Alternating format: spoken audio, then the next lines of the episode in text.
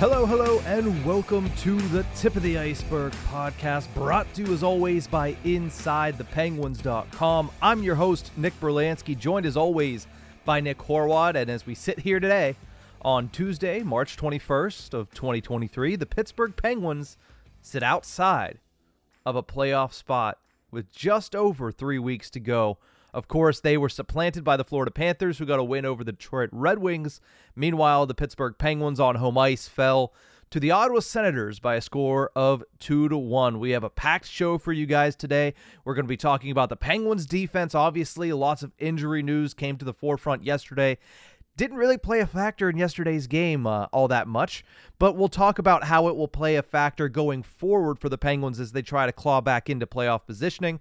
Speaking of that, we're going to talk about the Florida Panthers and the Penguins fighting with the Panthers and the Islanders heading down the last stretch of the season, trying to clinch their 17th straight postseason berth. And then we'll talk about the forward lineup because last night, a couple changes were made. Alex Nylander out of the lineup, Danton Heinen back in, and of course, Mike Sullivan, as he has done a lot over the past couple weeks, hit shuffle on the Penguins forward core. So we'll talk about that and more on this episode of the Tip of the Iceberg podcast. But Horwat, you were in the building last night. It seemed like the atmosphere was dull. Not great. Yeah, dull seems like a good word for it. Obviously, the Penguins headed in with many injuries on defense. Friedman, Ruhwedel, and now Taylor Fedun get into the lineup for the Pittsburgh Penguins. What did you see from the back end for Pittsburgh in last night's loss? Hey, you know what? Nothing terrible.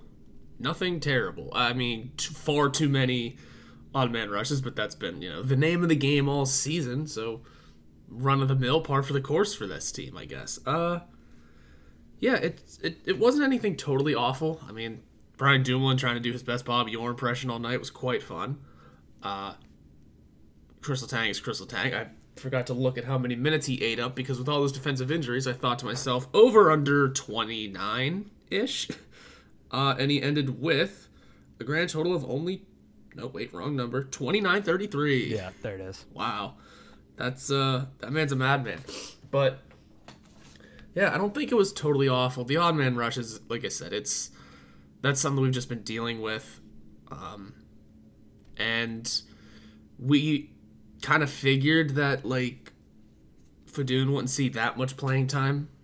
I don't think he did. Uh, Friedman is Mark Friedman, right? Mm-hmm. It, it, he seems to be a less scrappy version of himself more this year, though, which is a little interesting. Um, but you know, I would say the defense as a whole was pretty meh. You know, it's pretty average for what we come to expect. Yeah, the Pittsburgh Penguins as a whole, even when fully healthy, don't have one of the top defenses in the National Hockey League. So with all these players out, you just hope that they can limit the other team's opportunities and they were able to do that last night, but when you look at the names that are out, there are now 4 players that are injured for the Pittsburgh Penguins, 3 of them on the injured reserve, 2 of them on the long-term injured reserve. So we'll go down through these here. Dmitry Kulikov went down first. He's week to week with a lower body injury. He's on long term injured reserve, will be back or at least eligible to return the couple days into April. Jan Rutta is week to week now with a lower body injury as well. He was not placed on long term injured reserve, so we're hoping that that's a little bit of a shorter term injury as far as maybe getting him back next week or a week and a half uh, from now. Hopefully, not as long as these other guys are expected to be out. Marcus Pettersson, that's the big one. He is week to week with a lower body injury as well. Uh, he is on long term injured reserve and is eligible to return if healthy with two games left in the season. And at this point, it looks like those two games are going to be important. So it might be important to get Pettersson back. But for 10 of the next 12 games to end the season, he is guaranteed to miss. Uh, not a good thing for the Pittsburgh Penguins. And of course, Jeff Petry is day to day. He skated after practice yesterday after the morning skate, so we'll see if he's able to return on this current road trip they're about to embark on against Colorado and Dallas. But the Pettersson news, he gets hurt in that embarrassing loss on Saturday evening to the New York Rangers. Last period of the game, nothing much to fight for, and you lose what is probably your second, if not arguably your best defenseman on the entire season. He's out for the entire rest of the year, except for perhaps two games. How big of a loss is Pettersson for this defense? That's huge, and that is likely bigger than losing Letang. I mean, we've lost Letang already for a fair amount of games this season, and we covered fairly well. Jeff Petry can, I mean, we thought he could do that job, right? Kind of be the trigger man to a power play, run an offensive defense, run offense from the defense. Um, yeah, it, it, losing Pettersson though, he seems to have brought this new energy in himself. That is, he's gonna play really good defensively. He's going to chip in with a good as a good puck mover. This is just probably the biggest defenseman you could lose this season. Um, yeah, his loss can't be, you know, understated enough. He's that's going to hurt the team more than anybody realizes, and it may have already started showing itself yesterday. Mm-hmm. I mean, Taylor Fedun played fine. Don't get me wrong, but you know he's not going to eat up the same amount of minutes that Pettersson's going to eat, or or that even Jan Rutta is going to eat for that matter. I think this is going to be a tough stretch without Pettersson in the lineup. Mm-hmm. Yeah, I agree with you on one hand, and I disagree with you on the other when it comes to he, he's more important than Letang, or it's easier to replace than Letang. Yes, I agree with you in the fact that when you look at the left side of the defense versus the right side, Petry does have that capability that, you know, we've seen him get to that level before in his career. Meanwhile, on the left side, Brian Dumoulin is not no longer able to get to the level that Pettersson has played at. P.O. Joseph is kind of a mixed bag. Sometimes you see that he could get to that level, but I don't think he's quite touched the level that Pettersson has played at this season when he's at his best as well. And then of course you bring up Mark Friedman and and and that's not you know an equal trade-off either. So I understand it from that value, but I also think on the right side, like I wouldn't say that quite as much because Letang, like power play one, he can play the penalty kill if you need him to, and the amount of minutes that he eats up versus Pettersson. But the unfortunate thing is, both Letang and Pettersson were playing, starting to play pretty well together for the Pittsburgh Penguins, and now, you know, back to the drawing board for Mike Sullivan and crew because now they have Joseph Letang as the top pairing. We've seen that a couple times this season. Hasn't been horrendous but clearly has not been as good as Pettersson Letang was showing that they were going to be. Dumoulin Ruhwedel was the second pairing last night, and Friedman Fedun was the third pairing for the Pittsburgh Penguins. But like you mentioned off the top of the show, the defense wasn't the reason they lost the game last night. Now, were they forced to play a lot of defense? No, because the Penguins controlled possession and played about 85% of the game in the Ottawa Senators zone, which makes it a little bit easier to defend. But I do think that when you look at them moving forward and the teams they're about to play, Dallas, Colorado, even Washington on Saturday when they get back to PPG Paints Arena, the defense is really going to be pressed. And if Jeff Petry is not back, especially for these two games on the road, it's going to be a tough stretch of them trying to prevent high quality chances because even last night, we say that at the end of the day, can't really blame the defense as much. But on that last goal, it was the penalty kill. You can certainly look at Chris Letang and Brian Dumoulin and say, what were you thinking? Specifically Dumoulin, because he was out the lunch on that second goal, the one scored by who scored the game winner last night? Was it Batherson? Yes. Yeah, scored by Batherson because I mean, leaving two guys out in front. I have the picture on my Twitter uh, account, but still, uh, the way that the defense played last night was okay, but the offense and forwards did a good job of insulating them in that first game without four of their top defensemen. But Horwat, the question I do want to move on and ask you is, do you think these injuries, because apart from Petry, we're not sure how much we're going to see of these other three guys. So, do you believe these injuries, particularly Pettersson's, could be the final nail in the coffin on the Pittsburgh Penguins season and playoff chances at that? It it truly might be. It truly might be. This it's hard. This is a team that's been riddled with injuries all season. It's been riddled with injuries for the last two decades, and they've always found ways, right? Yeah. Like let's look at historical. Like let's not even look at this season. Let's look at years prior. Didn't have Evgeny Malkin for the first 41 games last season. Didn't have Crosby for the first handful last season. Years and you know other seasons before that didn't have Malkin for this stretch. Didn't have Crosby for this stretch. Didn't have Letang for this stretch. Didn't have Jake Guentzel for a stretch for a while in there. Keep going back to you know the pre Mike Sullivan days. It's the same situation. Didn't have these certain players. Um, this one feels different because back then and even last year, The team found ways to win. Other guys stepped up. The bottom six did stuff. The defense played a different role. We had goaltending. This year we have none of those things. We don't have someone who can make saves consistently. Not that Tristan Jarry played bad last night, uh, but you know, it, he again let up a goal in the eighth shot of the game. It's become a consistent thing. I think uh, Metzer talked about it once up in the press box that Tristan Jarry gives up a goal in the first five shots. It seems like every game, and I've been watching that ever since. And oh my god, he has. Mm-hmm. So you're not getting the correct saves. Then there's the defense that is the one that's injured.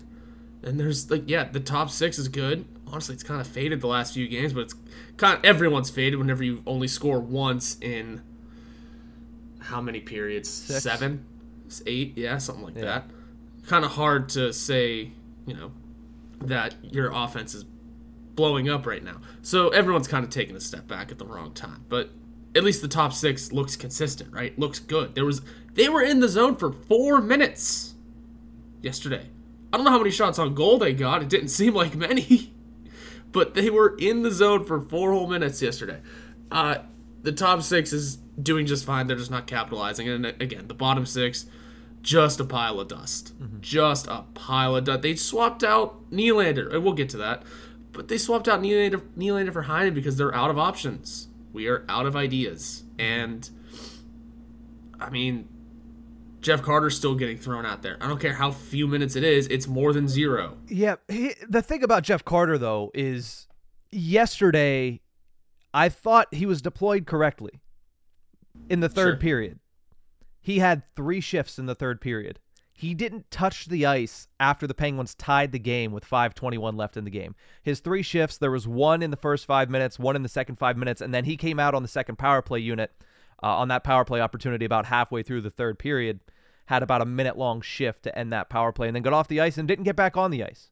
Like uh, that's the thing. I, I think Mike Sullivan, when he's looking at this lineup now, I, I I think that he has the understanding that listen, I'm not working with very much. I need to one insulate Jeff Carter more so than he already did, and, and two just really make sure that these guys are, are put in the position to hopefully get more opportunities for the top six and not give up opportunities featuring the bottom six. So, I mean, with Jeff Carter, I thought he was deployed properly yesterday, and, and I, I think that there's a reason why he didn't make any boneheaded plays that people were mad about. I mean, he had the one wraparound opportunity, and he just.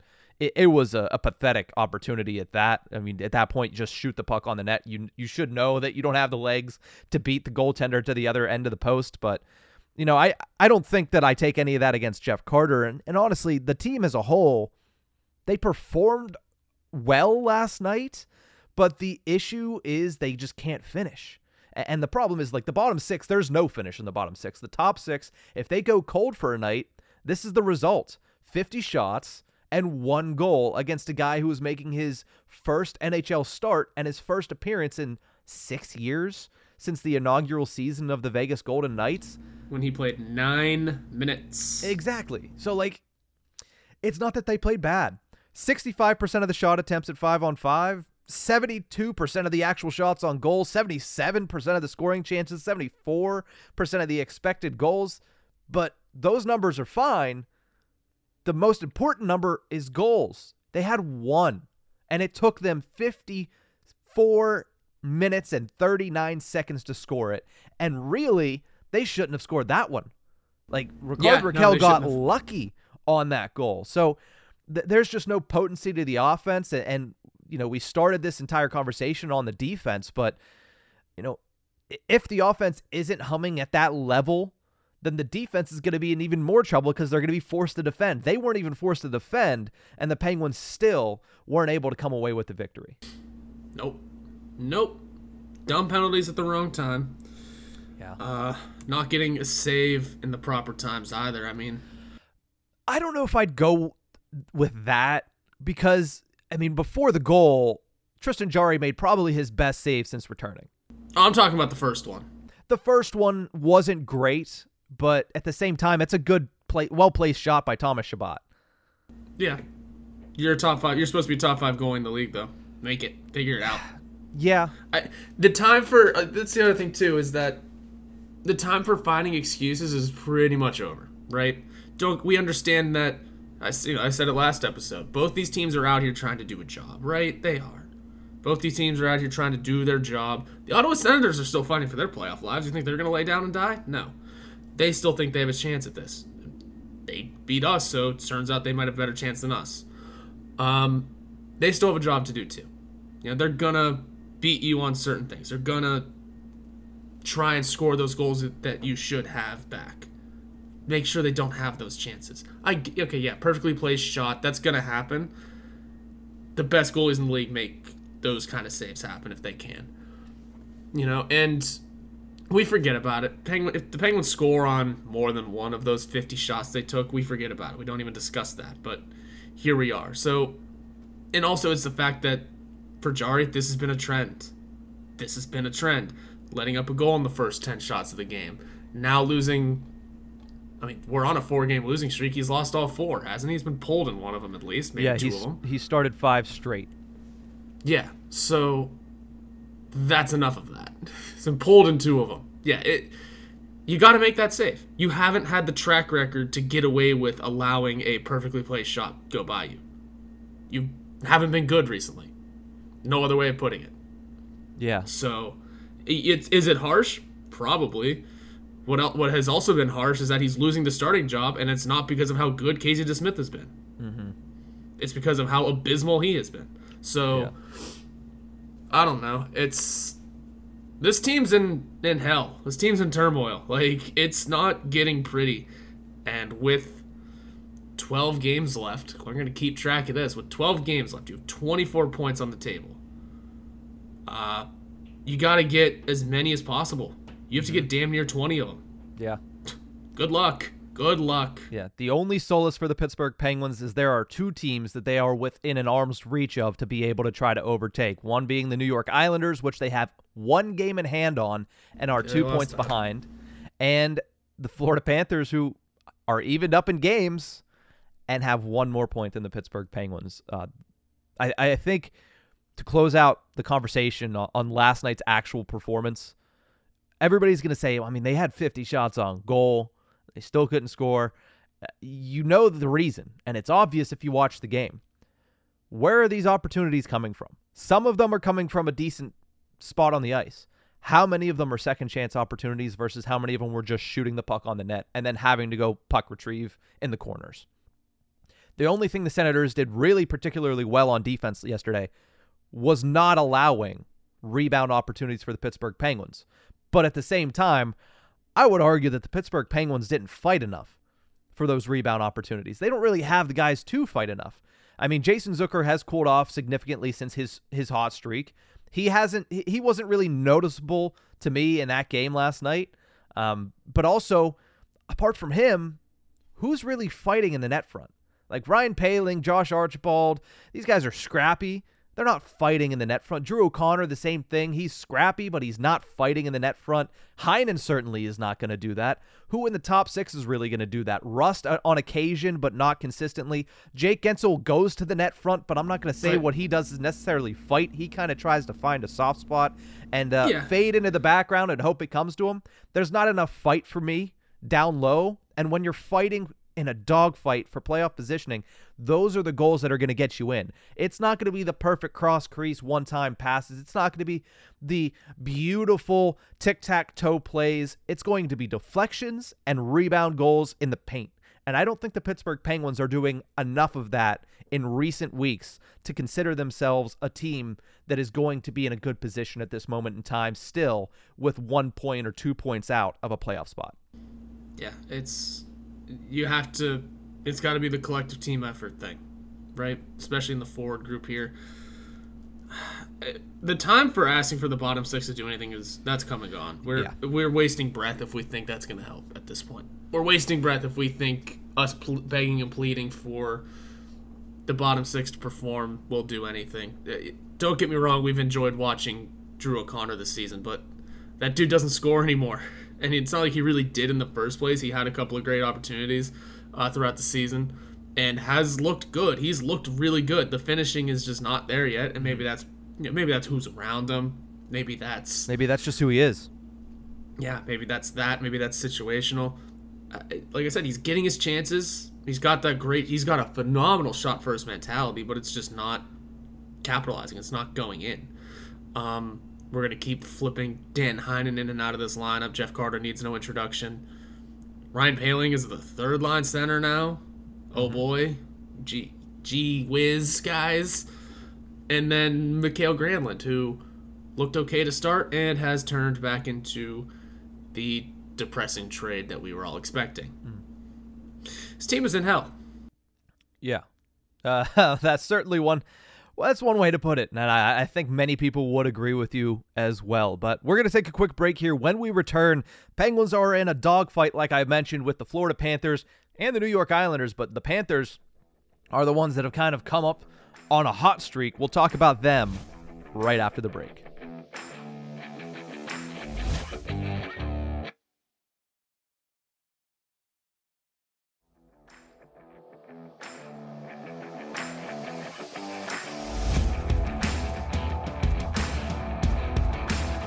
Welcome back to the Tip of the Iceberg podcast, brought to you as always by InsideThePenguins.com, an affiliate of the Hockey News. Shout out to the Hockey News. We're very happy to be on board there. As the push for the playoffs uh, is heating up, the Pittsburgh Penguins will need to push a little bit harder because they are now outside of a playoff position with the Florida Panthers overtaking them on Monday evening. Panthers also have a game later on this evening against the Philadelphia Flyers, so one can imagine that they have a good opportunity to extend their current one point advantage. The New York Islanders have 80 points in 71 games. They sit in wild card 1. The Panthers have 79 points in 70 games. They sit in wild card 2. Then there is the Mendoza line, which tells you whether or not you're going to get to play in the postseason. And then there's the Pittsburgh Penguins, 78 points in 70 games. Horwat, who between these three teams, I think we can all agree that at the moment, the New York Islanders and the Florida Panthers are playing better than the Pittsburgh Penguins. But who between the Penguins and the Panthers, let's say that, is the better team? Dude, the Panthers are surging right now. They look really good. I think they've won three in a row. They uh, they have a pretty easy schedule coming up. I think like you said, Philly tonight. They have Ottawa as well. Montreal's in there. Toronto twice though, so that hurts. But um, Toronto three more times this season. Oh yeah, there's a third. Two more times in a, in like this month. Buffalo, Columbus, Ottawa again. They have important games coming up, but I they're surging. You know, they beat the Devils. They beat the Canadiens 9 to 5. That was that game. They are hitting their stride at the exact right time.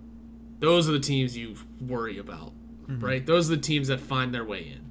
That's exactly what they're doing because now the Penguins riding a four game losing streak are doing the exact opposite, finding ways to lose at the worst possible time. Mm-hmm. Um, and it's sewering our chances. It really is. That we're a minus four in goal differential now, um, and at this point, I would have to say Florida. I really would. They don't know what that goaltending has become. Apparently, it's become enough to win. But you win three in a row at this time of year to put yourself into this position. That's exactly what you need to do. Yeah, one week can change everything at this moment in time, especially considering how close all of these teams are and the fact that a lot of these teams have similar schedules. Um, we'll talk about that in a minute. But when I I just look at the team and the way that they've been playing, in their last ten, the Pittsburgh Penguins are four, five, and one. They've lost, as you mentioned in the first segment, four straight games in regulation. And the Panthers, on the other end, this meteoric rise back into a playoff spot is due to a 7 2 and 1 record in their last 10.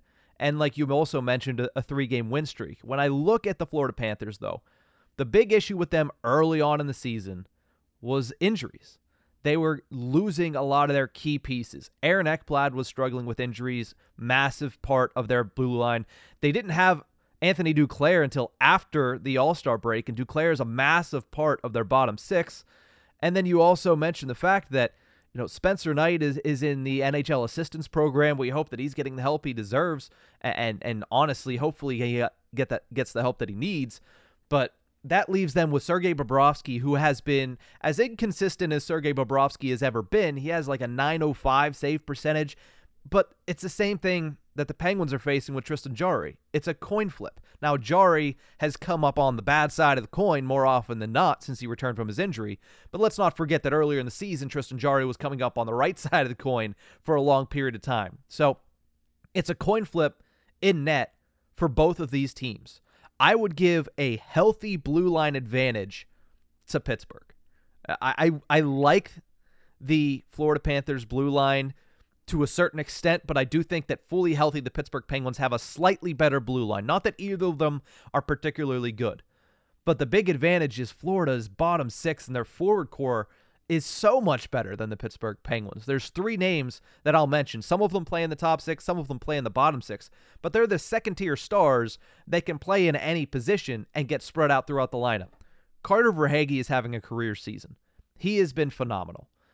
Anthony Duclair, as I mentioned, missed a lot of time with injury this year, but he is back and making a difference in their bottom six. And Eetu Luostarinen is currently playing on their first line the dude is great. And that's even without mentioning Anton Lundell, who is a very young player playing important minutes for them as a third line center.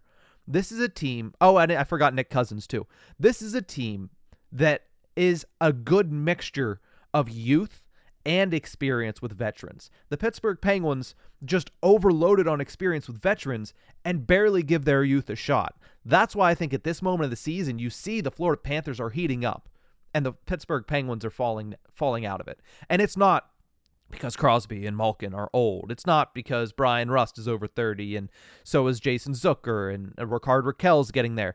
It's because the depth is so much vastly superior with the Florida Panthers than it is with the Pittsburgh Penguins.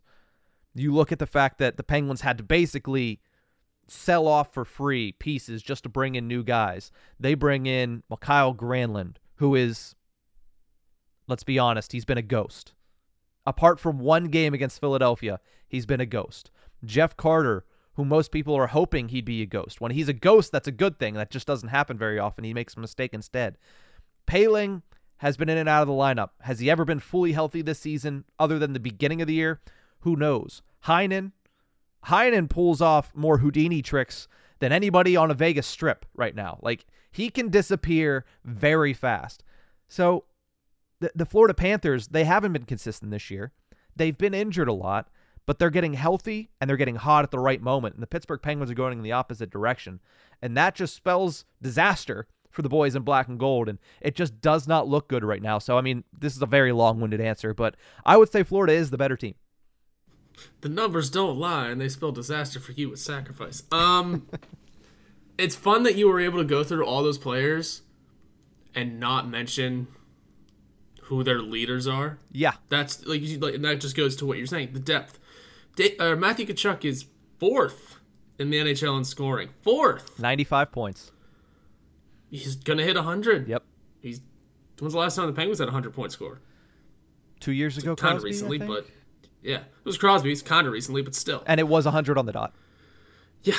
Uh, Matthew Tkachuk's the fourth leading scorer in the NHL. And whenever you think of the Panthers, yeah, they're not really the big, flashy, popular team, but who's the name you normally think of first? Sasha Barkov. Barkov. He's third on the team in scoring. He's not even leading that team. And he's one of the players that's been injured a lot this season. Mm-hmm. Man, yeah, that's a that's what you call a playoff team. Mm-hmm.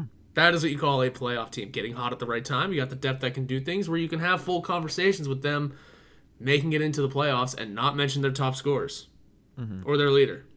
Yeah.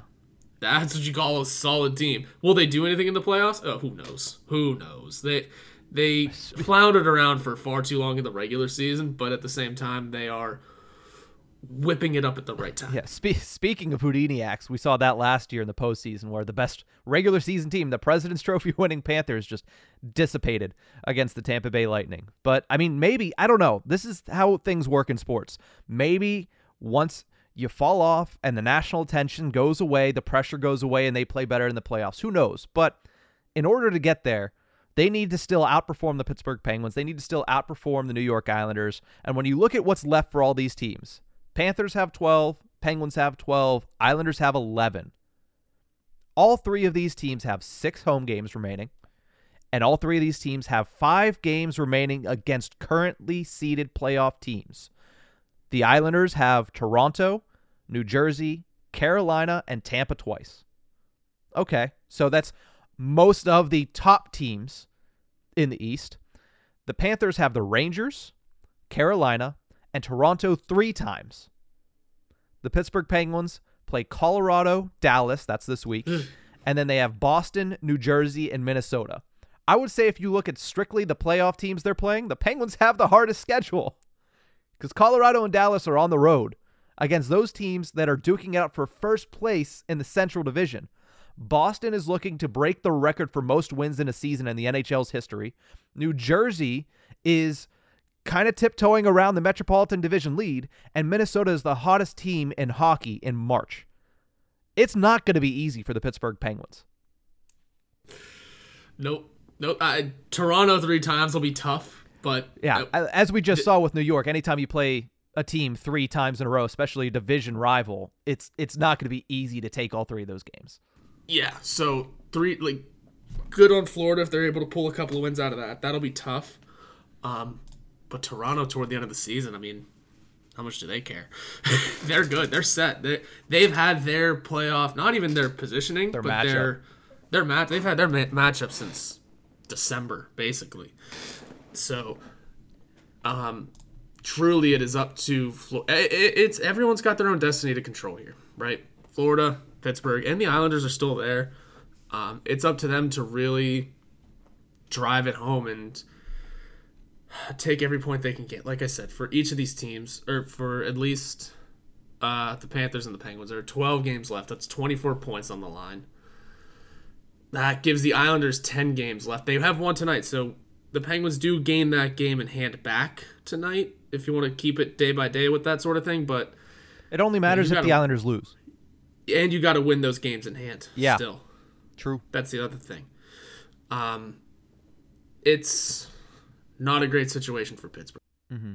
Yeah, it all comes down to who's going to play the best. I mean, when you look at those schedules, yes, Pittsburgh has probably the tougher of the playoff teams remaining, but at the same time, it's five playoff teams remaining for everybody. It's six home games remaining for everybody. The schedule is evened out. It all depends on how the team responds and how the team plays. Like you can argue semantics about, oh, you know, the Penguins, like we just did, the Penguins have the tougher schedule when it comes to which playoff teams they play and where they play them. But at the end of the day, you know, you have to go out there and win games no matter who's across from you. We've watched it in the past week. The Pittsburgh Penguins lost games to the Montreal Canadiens and now the Ottawa Senators, both games in which they controlled the play vastly, and both games in which a stupid mistake or multiple stupid mistakes have cost them the actual victory. And they lost both of those games in regulation. So you're going to need to just outperform a Panthers team that is red hot right now and an Islanders team that has been winning all these games without their best player. Because Matt Barzal has been out for three or four weeks, and they are, I believe, eight and two or eight and four, something in that stretch but they're missing their best offensive player and still winning hockey games and still controlling their own destiny. The Pittsburgh Penguins need to take a page from the Islanders' book. Stop focusing on who's around them. Let let us do that, right? Let us do that. They need to focus on their game because as of right now, they're going to have to outperform two teams that are playing really well. And let's not forget, there is an outside chance that Ottawa, Buffalo, Washington, and Detroit can make another run right? There's a, there's still teams that it's it's unlikely, but we've seen what a week has done to the Pittsburgh Penguins here. One hot week for one of these teams puts them right back in the conversation if it's paired with a poor week from either the Islanders, Panthers, or Penguins. So we'll see what's able to happen, but a lot of these teams still have hope. And that is a dangerous thing for a Pittsburgh Penguins team who is fighting already two other teams, and then those four might also end up becoming a factor in the coming weeks. Yeah, they're not mathematically out of it yet. It's Detroit may as well be. Yeah, but, they, you know. they've fallen behind. It's going to take a miracle, but we've seen stranger things in yeah. the NHL. Oh yeah, it's It'll be difficult. I'm just trying to look at the numbers here. It's Penguins have 78 points. They're five up on Ottawa, who they just lost to. Ottawa's obviously the easiest team. Like they're all, they got off to a good start to their week, right? They did. Picking up two easy points and not giving one uh, to the team they're fighting in Pittsburgh. I don't know what they have for the rest of the week, but there's a good start for them. Washington, I keep saying, can d- just dumb luck their way into stuff. They keep giving Ovechkin the puck. They're going to keep scoring goals. Now they're on a two-game losing streak here, but uh, semantics. So what? They could still dumb luck their way in, right? They've also five points back. It's not like they are distant third, fourth like Buffalo, Detroit here, who you know 72 and 69 respectively. It's they have that. They also have 69 games played. They're a game in hand type team right now. Mm-hmm. And I believe they also play each of the three teams that we have already talked about in this segment: the Penguins, the Panthers, and the Islanders. Yeah, I mean Detroit three game losing streak, Buffalo two. Buffalo just I don't know if like they they obviously don't seem to have it left anymore. Yeah, they fell off. But bad weeks from other teams, and they find something. They dumb luck their way into some things. This could get frightening. It takes Tage Thompson saying this is not how the story ends for them to potentially get back into it, right? And he, he's shown. Devon to... Levi can't play this year, right? Who? Their goalie they just signed. I do not believe he would be able to, or he would. I I'm not I'm not sure. So either way, not that that helps. They have you know three goaltenders, four, four goaltenders, three, yeah. whatever. Um, plenty of goaltenders, but no. When it comes down to the Pittsburgh Penguins and the and the Florida Panthers, Panthers are hot, Penguins are not, and you know it needs to switch around if if the Pittsburgh team is going to get back into the into the postseason picture. And and here's the thing too we could, all jokes aside, the Pittsburgh Penguins are better off if they make the playoffs. I know that's been a conversation that's been floated around. And you know what? We'll talk about that after the break. Are the Penguins better off missing the postseason in the 2022 2023 season? We're going to talk about that right after the break.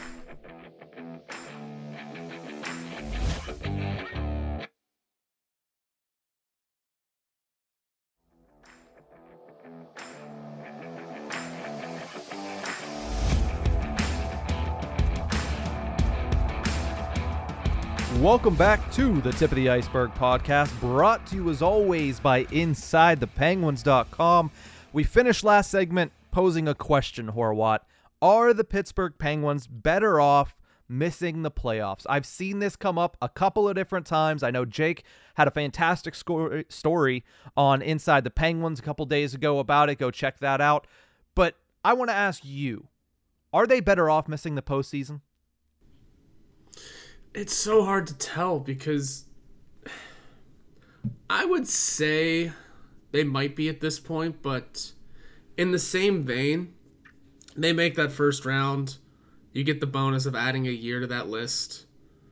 Uh, then if you go out in disappointing fashion, what's four more games, right? What's what is four more games to this team? Wait, what changes? What changes there? Mm-hmm. Does this is assuming they get swept as well. Like let's say they win, say they knock off a win or two. What what legitimate like what changes do fans want to see here? Right? What do they want to see? They want to see the new general manager take over. They want to see ownership give a damn. They want to see sweeping changes to the bottom six and maybe the defense and maybe the goaltending. What doesn't what does a first round exit take away from that list? Mm-hmm. Does I mean, maybe Jarry sticks around. Maybe the goaltending doesn't become a conversation anymore because you're going to need good goaltending at this point to get into the playoffs. So if you get in, maybe Jarry proved himself, right? There's that. Like I said, I'm not expecting the bottom six to wake up anytime soon. So if if they make it to the second round, okay, now things are not going to change.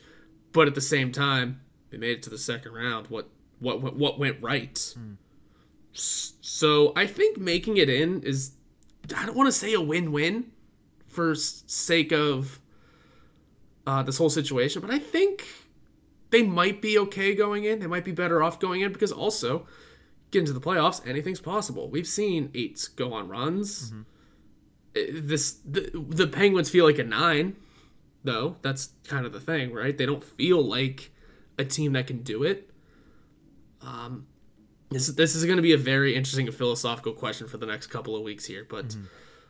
I think getting in and as disappointing as it would be, it, it, would crush a fan base to watch this team lose in the first round again. But it, maybe we have a little bit of a different experience if we're expecting it. Mm. It's a, it hurts a little less. Um, so I think it's a win-win getting in. I think I've talked myself into it that you get in. Um, it's if you get out in the first round, like I said, you're gonna get those changes you're looking for mm-hmm. because the expectations are higher. Hopefully, with any with any good luck, ownership is watching and paying attention to what needs to be changed and what needs to be done, front office wise. And hopefully, whoever the next face is knows what needs to be done to the lineup. Mm. I think, not. I think I have a lot of I thinks. It's um, but it's just not coming out. Yeah. I think a lot of things can uh, go right for the Penguins if during this offseason if they don't get in, but also if they get in and take a first round exit. Mm-hmm. But again, if they get in and win a round, we're a happier fan base, we're a happier yeah. group, and something went right, clearly. Yeah. At the end of the day, if you can make the playoffs, you're always better off making the playoffs. You know, everybody's saying, you know, if you miss the playoffs, if you tank now real hard, you get a half decent chance at Connor Bedard. You, it's you not don't. happening, but okay. you, you, you really don't. You don't get a half yeah. decent chance. You get a 3% chance instead of a 0.1% chance like that that's that's it. And if you make the playoffs you get a 0% chance. But like you're not better off. You're not going to get that position. You're not going to move up in the draft lottery. That's not going to happen. And even if you do and you don't get Connor Bedard is that really much better off? You have that player and that's great. That's phenomenal. I'm not knocking whoever's number two, what Adam Fantilli, Matvey Michkov. I'm not knocking those guys. But at the same time, if you can make the playoffs, you're always better off making the playoffs. This is the take. Like, if you're on the other side of this, nothing against Jake. It's going to sound like it's coming out against Jake. But if you're on the other side of this take that they're better off missing the playoffs, you're spoiled. Because if you can make the playoffs, make the playoffs. It's the same thing with the Pittsburgh Steelers. Did I want to see the Pittsburgh Steelers make the playoffs this year? Yeah, I did. Did I want to watch them in the playoffs? No. Do I want to watch this Pittsburgh Penguins team potentially in the postseason? No. As a hockey fan, that's probably not the most entertaining thing that can happen, especially when you have Florida and the Chucks and all of that going on. But do I want them to make the postseason? Yes, for several reasons. I want to cover a playoff series again because it's always fun, and you can have a chance to potentially shock everybody and pull off an upset. If they get into the second round, then there you go. They've they've broken the curse of the string of losing playoff series. If they do not get into the postseason, there's not much of a difference between that, like you mentioned, and losing in the first round. So why not get into the playoffs and give yourself a shot? Like you're better off always giving yourself an opportunity because all you need, we always mention, all you need is a goaltender to get hot at the right moment. And while Tristan Jarry hasn't shown much life since returning. He has it in him somewhere. If he finds it, the Pittsburgh Penguins are much better off. Especially, you would have to imagine you get Ruda back, you get Pettersson back, you get Kulikov back, you get these guys back healthy, and you never know what it looks like when it's put all together in a postseason atmosphere. Sidney Crosby and Jake Guentzel took over that series against the Rangers. Are we doubting that they would be able to do it again? Now, the Penguins are not a better team than they were last year. I don't think they're close to being as good of a team as they were last year. Honestly, this is probably the second worst team of the Sidney Crosby era. Just flat out second worst team behind that obviously rookie year Crosby team because it was it was not great. But they're still always better off making the playoffs. It's better for business for the Pittsburgh Penguins. They get those ticket sales, even though people have not been showing up as much. I'm sure more would if, if they make the playoffs. It's better for the brand continuing that playoff streak, and it's better for the players because these guys, obviously, they're going to have fire to come back next year. This is not the year that they wanted, specifically the, the core. If they make the playoffs and lose in the first round, it's not going to give them less desire to go out there and win next year than if they miss the playoffs altogether. Mm-hmm. So there is no, in my opinion, there's no benefit to missing the playoffs if you're the Pittsburgh Penguins. I would say there's benefits. I see both sides of the argument, and, and for sure. And sorry, last thing, There's nothing Uh-huh. that's going to change between them making the playoffs and losing the first round and missing the playoffs when it comes to their future outlook. If Hextall's going to get fired, those two, he's going to get fired either way. Like even if Mhm. they make the playoffs and go to 7 games, if he was going to get fired before that if they miss the playoffs, he's still going to get fired after that. Like it's going to take them getting to the second round and beyond for him to save his job. And even then it might not be safe. So again, that's the last thing I wanted to say about that. I forgot to mention it. No, you're good. It's it's kind of it's part of the point that I made too. It is there is no difference between a first round exit and not making it this year. It's just the way that this is going to work out. There's interesting things that can happen in the playoffs. Everyone always says it's fun hockey. You never know what's going to happen, and you're right. You're totally right. Especially if they squeak in as the second seed. Now, yeah, we stu- we get stuck with Boston, Yeah. but um, you know, maybe their President's Trophy hangover hits them a little too hard, a little too early. You never know what could happen. Uh, Tristan Jarry seems to get in uh, the Bruins' head pretty often. you really never know. Who knows where that uh, Winter Classic goes if Jarry stays in net healthy? You know, um, it's and also uh, let's just be honest, man. There is nothing quite like playoff hockey. Nothing. Nothing. What's two two extra games of playoff revenue? By the way, doesn't move the needle that much. It does. Like there is, you see the bolster in revenue in terms of the business side of things. You see it, but then you only see it's two games and it's just this much up. Yeah. Oh well, hold on, hold. That's when that's when ownership clicks a little. Like, hold on, hold on, hold on. We have the ability to get a little bit more than that. All right, what needs to change to get that more? What what needs to change for more? Especially a new ownership group. I get they saw it last year, but they were still new, trying to find their way in the weeds, if you will. This is their first full. This is their fir- first full season, right? Or is it? second? Yes. I- yeah. So, yeah, I, I mean, maybe they see the little growth and go, hey, you know what? We're on to something here. We have a team that can do something. What has been holding us back? Fans, what has been holding us back? Oh, that's a lot of issues. Let's change them. Yeah. Yeah. A lot of issues. Uh, one of them particularly might be the fact that they really don't know who to put out on their forward lineup. Uh, Alex Nylander gets benched and scratched in favor of Danton Heinen in the lineup. Is there really any answer to the Penguins' bottom six? Because you saw that it was Poehling and Granlund on the third line as well. Granlund moved off of center, Poehling bumped up. O'Connor, Carter, Arch- Archibald becomes the fourth line. The top six got switched around so many times last night that I, I don't even know if there is a constant that we can expect to look forward to on this road trip. So, honestly, is there any real solution to the Pittsburgh Penguins' bottom six at this point in the season? No. Nope. We've seen the options. The options are Alex Nylander, who looked good, just couldn't capitalize anymore for the time being. Maybe he's a next year person. Uh, Drew O'Connor, like I said, got that shot first mentality, gets great chances, isn't finishing. Drew, uh, Jeff Carter again needs no introduction. Six minutes still seems like too much sometimes, doesn't it? Um, who else am I missing down there? Ryan Poehling's our third line center. I mean, okay, but yikes. Nick Bonino's hurt. Yeah. So, Uh, yeah. no, there, there's no more solutions. Uh, Mikael Granlund become a, has become a ghost. Yeah. Uh, honestly, we may as well just play the top six over and over again. Just turn it into a video game, guys. Just those six players over and over. Maybe we throw O'Connor out because we we're feeling the vibes. I don't know. It's it's getting laughable. It, watching the Rangers games was depressing. Watching last night, I giggled the entire time. This is it's getting laughable. I, you know, I might be a sadist, I, but I was laughing the entire Rangers game on Saturday. I was just, you know, after the, Oh, a- yeah. after the first period, where it was like, okay, they're still in it. They they played well. Shesterkin looks like a brick wall, and obviously the Penguins were giving up not great goals. Uh, as soon as they scored that third goal, I said, this is going to be a rout, and I just, you know, laughed the whole way home.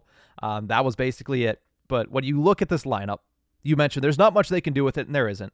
I mean, Alex Nylander getting benched, you could sense that that was coming down the pike Yeah. because the second he got taken off of the second line after what two games, you knew, all right, well, eventually he's going to fall right out of the lineup, and we can all expect that. zero goals in six games, one assist in the six games. He had good underlying numbers 62% of the shot attempts, 66% of the expected goals, 63% of the scoring chances, but he just does not have the finish that is necessary for him to be on those lines. I mean, he should get another chance. I hope that in the last 12 games, he plays at least another six of them, gets a dozen games under his belt this season. But it just doesn't seem like he has the ability to finish, whether it's him scoring the goal or making the pass leading to the goal. It does not seem like he, in that equation, is able to get over the hump. Um, and I think that obviously is an issue with a lot of the players on this team. But as a young player on this team, you have to know you're not going to get the leash and the runway to be able to miss enough of those and still stay in the lineup. Yeah, it's it's been the trend. Hey, we have a call up. That's great. He's gonna play a couple games. He's not gonna produce it. He's gonna be he's gonna move down the lineup and then eventually get scratched and then eventually sent back down. Mm-hmm. Uh, I think I don't know if he does see ice time again for us. I don't know why I don't think that, but there's the, the underlying numbers are great. Listen, listen, the Penguins. The thing about underlying numbers is they are great. The Penguins are past the point of relying on that, though. We need hard numbers. We need hard, visible goals, assists, points, plus minus. We you can have the great expected goals all you want. That's a that's an early season thing. That is a win you're winning thing, right? If, if we're in the top three, we have a good spot in the playoff run. Maybe we experiment a little more with the expected goals guys, mm-hmm. the guys that hey, they, look at these analytics, they're driving stuff. Let's keep them in for a little bit longer. We're past that point. We're past analytics can still be there. Don't I'm not mm-hmm. outing this community and saying get no, but it's for now. We need the hard numbers guys. We need the guys that are going to produce. I don't care what your expected goals look like. You could be tanking in that but if you're putting up points in the lineup, mm-hmm. although we don't have those guys, so what, what, that is also the issue. Yeah. But when you look at all of the big analytics player card guys on on the internet, Andy and Rono, JFresh, even the Athletic has dipped their toe into it now with Dom Luszczyszyn and Shayna Goldman. All do a phenomenal job. The one thing that's on most of their cards that the Pittsburgh Penguins seem to always have the bottom fall out on is finishing. Most important thing there is finishing those chances. You know, yeah. it, it's like you said, great to have expected goals. Can you Phenomenal. finish your opportunities? That's the one thing I think Alex Nylander was struggling with. And uh, that's why I said yesterday, I was like, okay, it makes sense. Like, I would like to see Nylander in. Do I think that Nylander gives you a better opportunity than Heinen? Yes. But at this moment in time, you need results. And Alex Nylander hasn't given you results Danton Heinen hasn't either this season. But let's not forget, Danton Heinen had what, 18 goals last year? You look at the bottom six last year. Evan Rodrigues, he evaporated, but he had still done it throughout the season. Danton Heinen, he's evaporated, but he still did it last season, and he did it er- at the early portion of this season. So that's why those guys are going to get opportunities, according to Mike Sullivan. I do think that Nylander should get another one, like I said. And honestly, you have two call ups left clearly if if you I mean there's nobody left to call up on the defense. Like Taylor Fedun is your break class in case of emergency and we're already past that. So if you're calling somebody else up on defense, it's probably an emergency call up. So you have your two actual call ups left. It's probably like bring up Puustinen. Give him a shot, right? Let him be the third line left wing for the rest of the season. 12 games. What do you have to lose at this point? right? Is he that much worse, even though he has one game sample size in the NHL? Is he that much worse than what you're trotting out there with Danton Heinen or even Alex Nylander, right? Because Nylander and Puustinen were neck and neck throughout the entire season in Wilkes-Barre. Why not give this kid another shot? That, and I might just be a, a Puustinen homer. You know, I obviously go to bat for him a lot on this podcast, but you need to try something. We started this entire topic. You said there's not much left to do right? We've seen basically everything. There's not much you can change that will actually make this better. At that moment, why not give your young guys a shot? Nylander, get him back in the lineup. Puustinen, give him an opportunity. Give these guys a shot. Because if you don't, and you miss out on the playoffs, then what was it for? Like, use this as an opportunity to help you not only hopefully get a spark and get back into the playoffs for this year, but help you for next year as well. See what you have. Give them an opportunity to get their feet wet so you're not starting next season not knowing what you have in a guy like Puustinen or a guy like Nylander. Yeah. Yeah, I, I think I'm with you on it. The idea of giving these guys a shot. I think part of it also falls to giving your young guys the call up is that's kind of the look you give whenever you've thrown in the towel, right? That's kind of a hey, we're out of it. Here come our new guys to see what our future holds. That's sort of that vibe too. I get like there's a little bit of both in it. There is if you're winning, you do the same thing to try and get them the experience, see what they can do in time for maybe a postseason run. Uh, but we're this late into the season. You know, at this point, it is, hey, we're giving like we're out. We're giving the guys that might come around next year their chance. It's it's a weird mindset because we always look at when you look at like players' careers runs, right? They're their statistics. You see like two games in their rookie season or in their first year in the NHL, and you go, which two games were they? And you realize it's April. It's April games they're playing, and it's you know they went on to be something in the league, but it was okay. They they played two games in April, and then that was it. They were just getting that last second run in.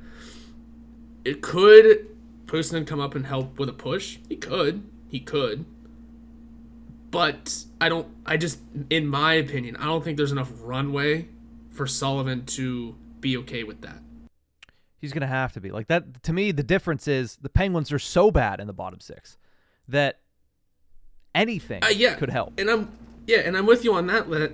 Anybody new to the bottom six because this bottom six, yes, totally. Like I said, if we're if we're winning, we're not even having the discussion of Puustinen right now. No, not even coming to mind. But they're not winning. Exactly. So I, I agree with you there. That at this point, anybody in the bottom six is going to help. Mm-hmm. I just feel like Sullivan's not going to go for it. It's not the vi- It's not the correct. Not the not the correct vibes to give off, but it's always how losing teams look. They're calling up their young guys when it's when they're down and out. Uh, you need your guys here to do something though.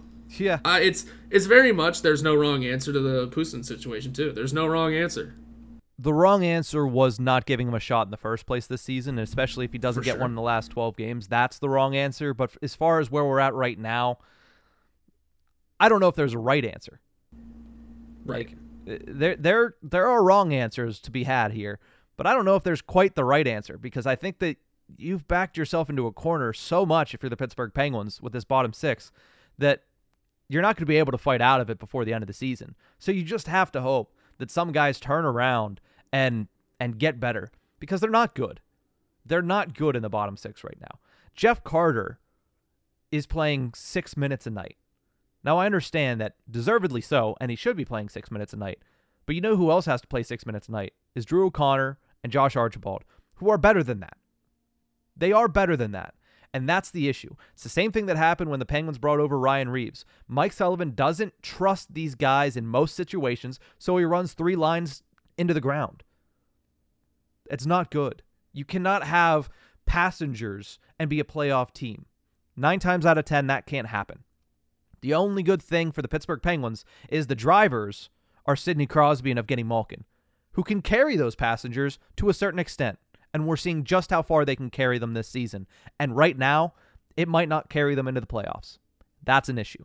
That is an issue. So, plenty of stuff to discuss as time goes on. 12 games left in the regular season for the Pittsburgh Penguins. They are out of a playoff spot right now, but we will be back all week, all season we will be back here on the Tip of the Iceberg podcast feed, whether it is full episodes of Tip of the Iceberg, whether it is shorter episodes of Penguins to Go, or as we've been doing over the past couple of weeks, bringing on a guest and just having that as a bonus episode of Tip of the Iceberg. So we'll have plenty of stuff to discuss as the season rolls on, as the NHL playoffs draw nearer, and let's see if the Pittsburgh Penguins are up to the challenge of getting into the playoffs for the 17th straight season. That's it for this one. We will see you guys next time.